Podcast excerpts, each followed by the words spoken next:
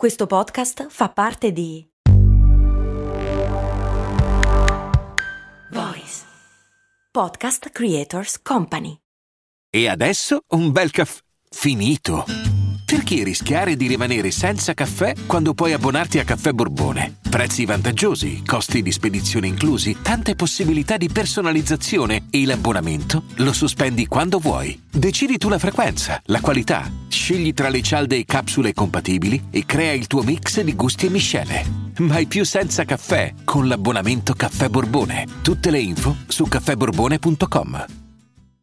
Grazie a Elena e Andrea, gli ultimi due iscritti alla comunità dei patron che su patreon.com slash cose molto umane supporta questa trasmissione. Cose molto, cose molto, cose molto umane. Questa mattina Stefano mi ha chiesto come mai non stessi ancora parlando di scie chimiche. È vero, a cose molto umane non abbiamo mai parlato. Come mai? Boh, non lo so, è un tema così idiota che in effetti mi era scappato. Ma secondo me merita pensandoci bene, quindi grazie Stefano. Scie chimiche. Allora, eh, nella puntata 33 e nella puntata 32 avevamo parlato di complottismo a proposito di 5G. Oggi ci ritorniamo in una salsa diversa, le scie chimiche, che poi non sono chimiche, ma adesso vediamo che cosa cavolo sono. Allora, la prima volta che una scia viene documentata è nel 1918 quando il capitano Ward Wells, guardando verso l'alto, vede un aereo che si lascia dietro una scia bianca e scrive una lettera, non mi ricordo se a casa o alla base o a qualcuno, fatto sta che nella lettera dà già la spiegazione, se la dà da solo. Nel 1918 dice guarda,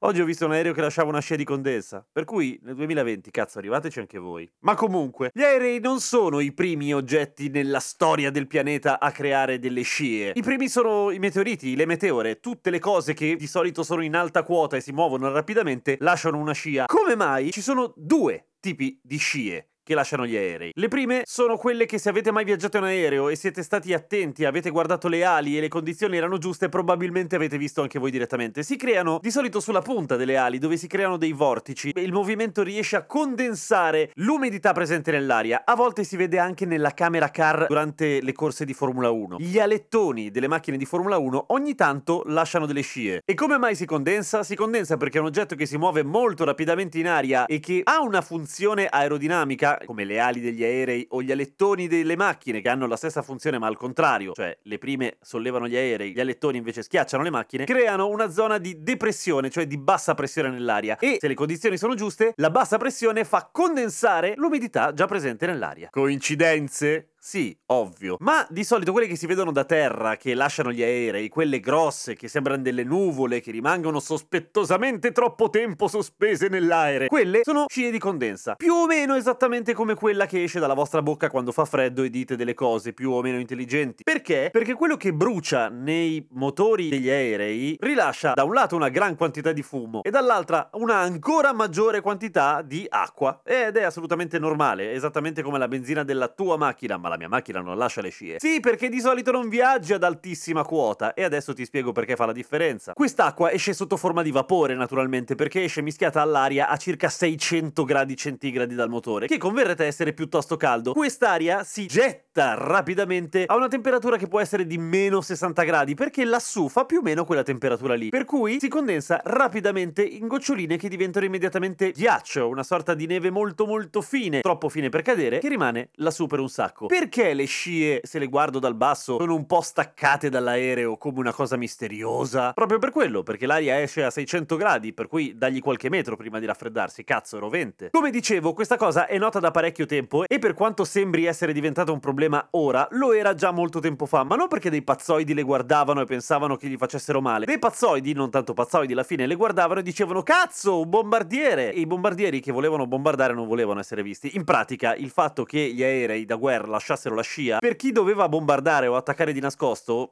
non era particolarmente antisgamo, per cui si prodigavano molto nel cercare di evitare di lasciare delle scie, cosa che non era molto facile. La cosa era così dannosa che, ad esempio, il bombardiere U2, uno dei più famosi bombardieri della storia, aveva lo specchietto retrovisore in cabina non per parcheggiare, ma per vedere se stava lasciando la scia. Se stava lasciando la scia e doveva bombardare, doveva scendere di quota finché la temperatura si alzava abbastanza da smettere di lasciare la scia. E perché non andava raso terra a questo punto direte voi? perché sennò gli sparavano. I bombardieri devono stare alti, questo è ovvio. Ma proviamo a analizzare le teorie degli sci chimichisti, sci chimicisti, come, come si chiamano? Sono due grandi correnti di pensiero, chiamiamolo pensiero. Da un lato quella che sia una guerra chimica, che ci stiano sparando delle cose che ci ammazzano, che evidentemente eh, sono fatte abbastanza male, nel senso che non ci stanno ammazzando tanto. Eh, siamo qua, siamo a raccontarlo, siamo qua a scrivere persino di scie chimiche e a sbugiardare i loro complotti per fotterci tutti. Sì, ma il Covid? Eh, il Covid, cazzo, è stato un fallimento da un punto di vista di guerra chimica e soprattutto si sono ammalati anche i cattivi, per cui non avrebbe molto senso. Ma la corrente che va per la maggiore, in realtà, fra gli sci chimicisti è quella del controllo psicologico o manipolazione psicologica, cioè attraverso una sostanza misteriosa che rilasciano nell'aria ci controllano.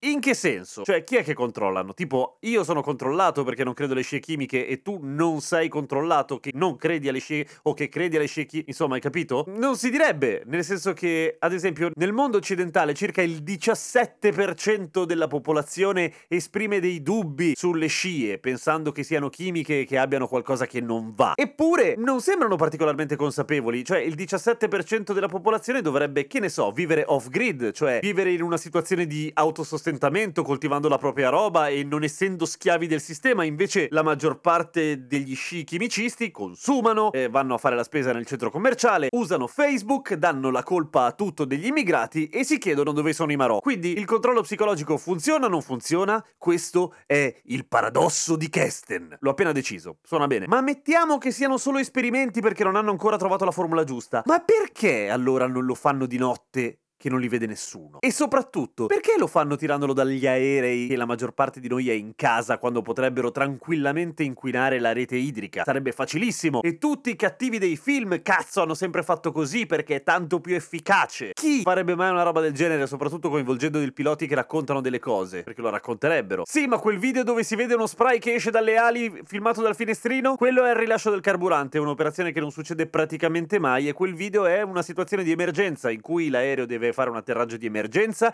ed è appesantito dal carburante, per cui lo rilascia. Sì, ma quella foto in cui si vedono degli strani bidoni dentro un aereo è una, è sempre quella, gira in internet ormai da dieci anni più o meno ed è sì un esperimento con sì dei liquidi sull'aereo ed è un esperimento che serve a controllare le reazioni dell'aereo, di quel dato aereo, nel momento in cui viene omologato, agli spostamenti di peso, per esempio gli spostamenti dei passeggeri. Non metti dei veri passeggeri per fare i test, perché se qualcosa va storto poi muoiono, altro che complotto. Quindi usi dei liquidi, è la cosa più facile. Sì, ma quella foto dell'interruttore in cui c'è scritto chemtrail on off, quella foto te la posso rifare io in 5 minuti con qualsiasi programma di elaborazione online. Non ci vuole un cazzo, dai anche te però. Quindi, tutte queste notizie sulle scie chimiche, a cosa diavolo servono? Eh, la funzione è sempre quella, farvi puppare le vaccate che sedicenti esperti scrivono per fare soldi sulle vostre spalle perché ci credete, guardate la pubblicità, commentate tantissimo e li linkate e loro sono molto felici. Per cui lasciate perdere, perché come dico tutte le volte che si parla di complottismo, se volevano fotterci, l'avevano già fatto.